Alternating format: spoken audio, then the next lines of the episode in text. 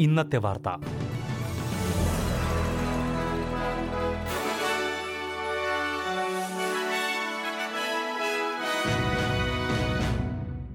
നമസ്കാരം. S B S Malayalam ഇന്നത്തെ വാർത്തയിലേക്ക് സ്വാഗതം. ഇന്ന് രണ്ടായിരത്തി ഇരുപത് സെപ്റ്റംബർ ഏഴ്. ഇന്നത്തെ വാർത്ത വായിക്കുന്നത് സൽവി മനീഷ്. വിക്ടോറിയയിൽ നിയന്ത്രണങ്ങൾ ഇളവ് ചെയ്യുന്നതിലെ കാലതാമസം സങ്കടപ്പെടുത്തുന്ന വാർത്തയാണെന്ന് പ്രധാനമന്ത്രി സ്കോട്ട് മോറിസൺ പറഞ്ഞു.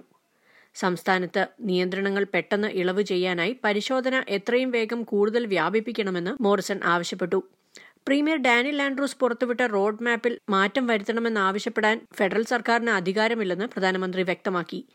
അതേസമയം രോഗവ്യാപനത്തിന്റെ തോത് കുറഞ്ഞാൽ എത്രയും വേഗം നിയന്ത്രണങ്ങളിൽ അയവ് വരുത്തുമെന്ന് വിക്ടോറിയയുടെ chief health officer Brett Sutton പറഞ്ഞു. എന്നാൽ സെപ്റ്റംബർ ഇരുപത്തിയെട്ട് വരെ നീട്ടിയ ലോക്ഡൌണിൽ മാറ്റമൊന്നും വരുത്തില്ലെന്നും അദ്ദേഹം വ്യക്തമാക്കി.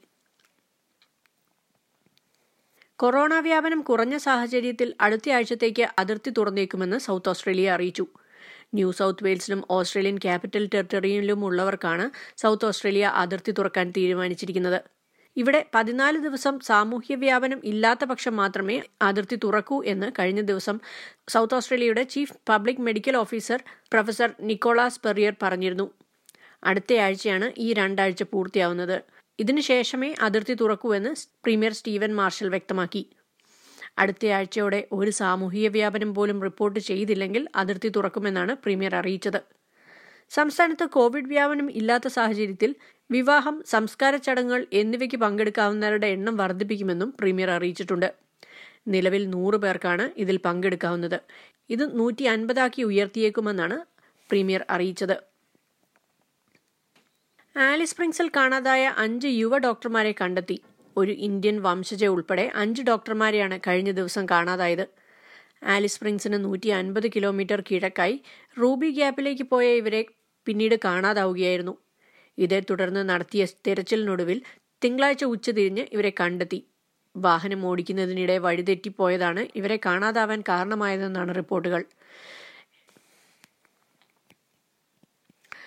കോവിഡ് പ്രതിരോധത്തിനായുള്ള രണ്ട് വാക്സിൻ പരീക്ഷണങ്ങളിൽ ഏതെങ്കിലും ഒന്ന് വിജയിച്ചാൽ ഓസ്ട്രേലിയയിൽ അത് ഉടൻ ലഭ്യമാക്കാനായി സർക്കാർ ഒന്ന് ദശാംശം ഏഴ് ബില്യൺ ഡോളറിന്റെ കരാർ ഒപ്പുവെച്ചു.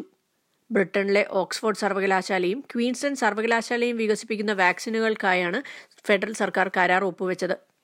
ഇതിൽ ഏതെങ്കിലും ഒരു പരീക്ഷണം വിജയിച്ചാൽ രണ്ടായിരത്തി ഇരുപത്തി ഒന്നിൽ ഓസ്ട്രേലിയയിൽ വാക്സിൻ ലഭ്യമാക്കുമെന്ന് പ്രധാനമന്ത്രി സ്കോട്ട് മോറിസൺ പറഞ്ഞു. ഓക്സ്ഫോർഡ് പരീക്ഷണം വിജയിക്കുകയാണെങ്കിൽ അടുത്ത വർഷം ആദ്യം തന്നെ വാക്സിൻ പൊതുജനങ്ങൾക്ക് ലഭ്യമാകുമെന്നാണ് പ്രതീക്ഷ. ക്വീൻസ്ലൻഡ് വാക്സിൻ പരീക്ഷണമാണ് വിജയിക്കുന്നതെങ്കിൽ രണ്ടായിരത്തി ഇരുപത്തിയൊന്ന് പകുതിയോടെയാകും ഈ വാക്സിൻ ലഭ്യമാക്കുക. ഓക്സ്ഫോർഡ് സർവകലാശാലയുടെ വാക്സിൻ ലഭ്യമാക്കുന്നതിന് താൽപര്യപത്രം സർക്കാർ നേരത്തെ തന്നെ ഒപ്പുവെച്ചിരുന്നു. അതിൽ നിന്ന് വ്യക്തമായ ഒരു കരാറിലേക്ക് എത്തുകയാണ് ഇപ്പോൾ ചെയ്തിരിക്കുന്നത്. ഓക്സ്ഫോർഡ് സർവകലാശാല മരുന്ന് നിർമ്മാതാക്കളായ ആസ്ട്രാസെനക്ക എന്നിവരുമായി ഒരു കരാറും ക്വീൻസ്ലൻഡ് സർവകലാശാല മരുന്ന് നിർമ്മാതാക്കളായ സി എന്നിവരുമായി മറ്റൊരു കരാറുമാണുള്ളത്. ഓസ്ട്രേലിയക്കാർക്ക് സൗജന്യമായി വാക്സിൻ നൽകുന്നതിന് ലക്ഷ്യമിട്ട് ഒന്ന് ദശാംശം ഏഴ് ബില്യൺ ഡോളറിന്റെ കരാറാണ് ഇപ്പോൾ ഒപ്പുവെച്ചിരിക്കുന്നത്. പരീക്ഷണം വിജയിച്ചാൽ എട്ടര കോടിയോളം ഡോസ് വാക്സിനാവും ലഭ്യമാകുന്നത്. എന്നാൽ പൂർണമായും ഫലപ്രദമാകുന്നുവെന്നും സുരക്ഷിതമാണെന്നും ഉറപ്പുവരുത്തിയ ശേഷമേ ഇത് ജനങ്ങൾക്ക് ലഭ്യമാക്കൂ എന്ന് പ്രധാനമന്ത്രി വ്യക്തമാക്കി. കൊറോണ വൈറസ് മൂലം പ്രതിസന്ധിയിലായവരെ സഹായിക്കാൻ സർക്കാർ ഏർപ്പെടുത്തിയ ജോബ് കീപ്പർ പദ്ധതി കുറയ്ക്കാനുള്ള ഫെഡറൽ സർക്കാർ തീരുമാനം പത്ത് ലക്ഷത്തിലേറെ വിക്ടോറിയക്കാരെയെങ്കിലും ബാധിക്കുമെന്ന് റിപ്പോർട്ടുകൾ. ഈ മാസം അവസാനത്തോടെ ജോബ് കീപ്പർ തുക രണ്ടാഴ്ചയിൽ മുന്നൂറ് ഡോളർ കുറയ്ക്കുമെന്നാണ് സർക്കാർ അറിയിച്ചത്. വിക്ടോറിയയിൽ ലോക്ക്ഡൌൺ വീണ്ടും നീട്ടിയ സാഹചര്യത്തിൽ ഇത് ജനങ്ങളെ സാരമായി ബാധിക്കുമെന്നാണ് റിപ്പോർട്ടുകൾ. നിലവിൽ രണ്ടാഴ്ചയിൽ ആയിരത്തി അഞ്ഞൂറ് ഡോളറാണ് ജോബ് കീപ്പർ ഇനത്തിൽ നൽകുന്നത്. ഇത് ആയിരത്തി ഇരുന്നൂറാക്കി കുറയ്ക്കാനാണ് പദ്ധതി. നിരവധി പേർക്ക് ഇനിയും ജോലി നഷ്ടമാകുമെന്നും റിപ്പോർട്ടുകളുണ്ട്. വിക്ടോറിയയിൽ നാൽപ്പത്തിയൊന്ന് പേർക്ക് പുതുതായി രോഗം സ്ഥിരീകരിച്ചു. രണ്ട് മാസത്തിൽ ആദ്യമായാണ് സംസ്ഥാനത്ത് പ്രതിദിന സംഖ്യ ഇത്രയും കുറയുന്നത്.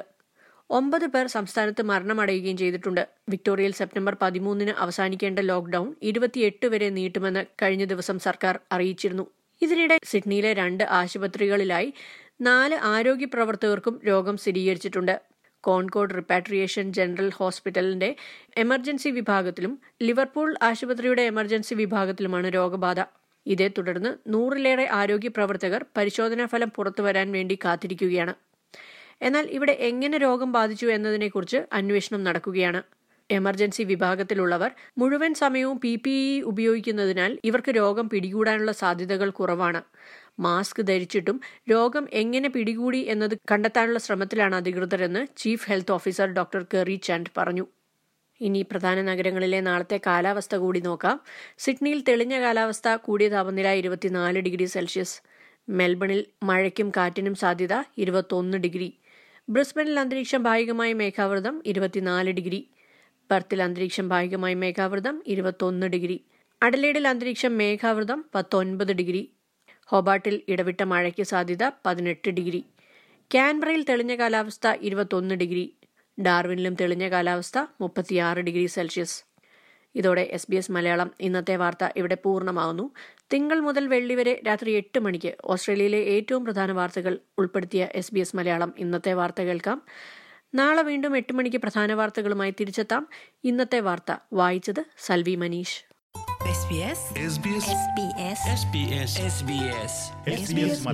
ഇന്നത്തെ വാർത്ത.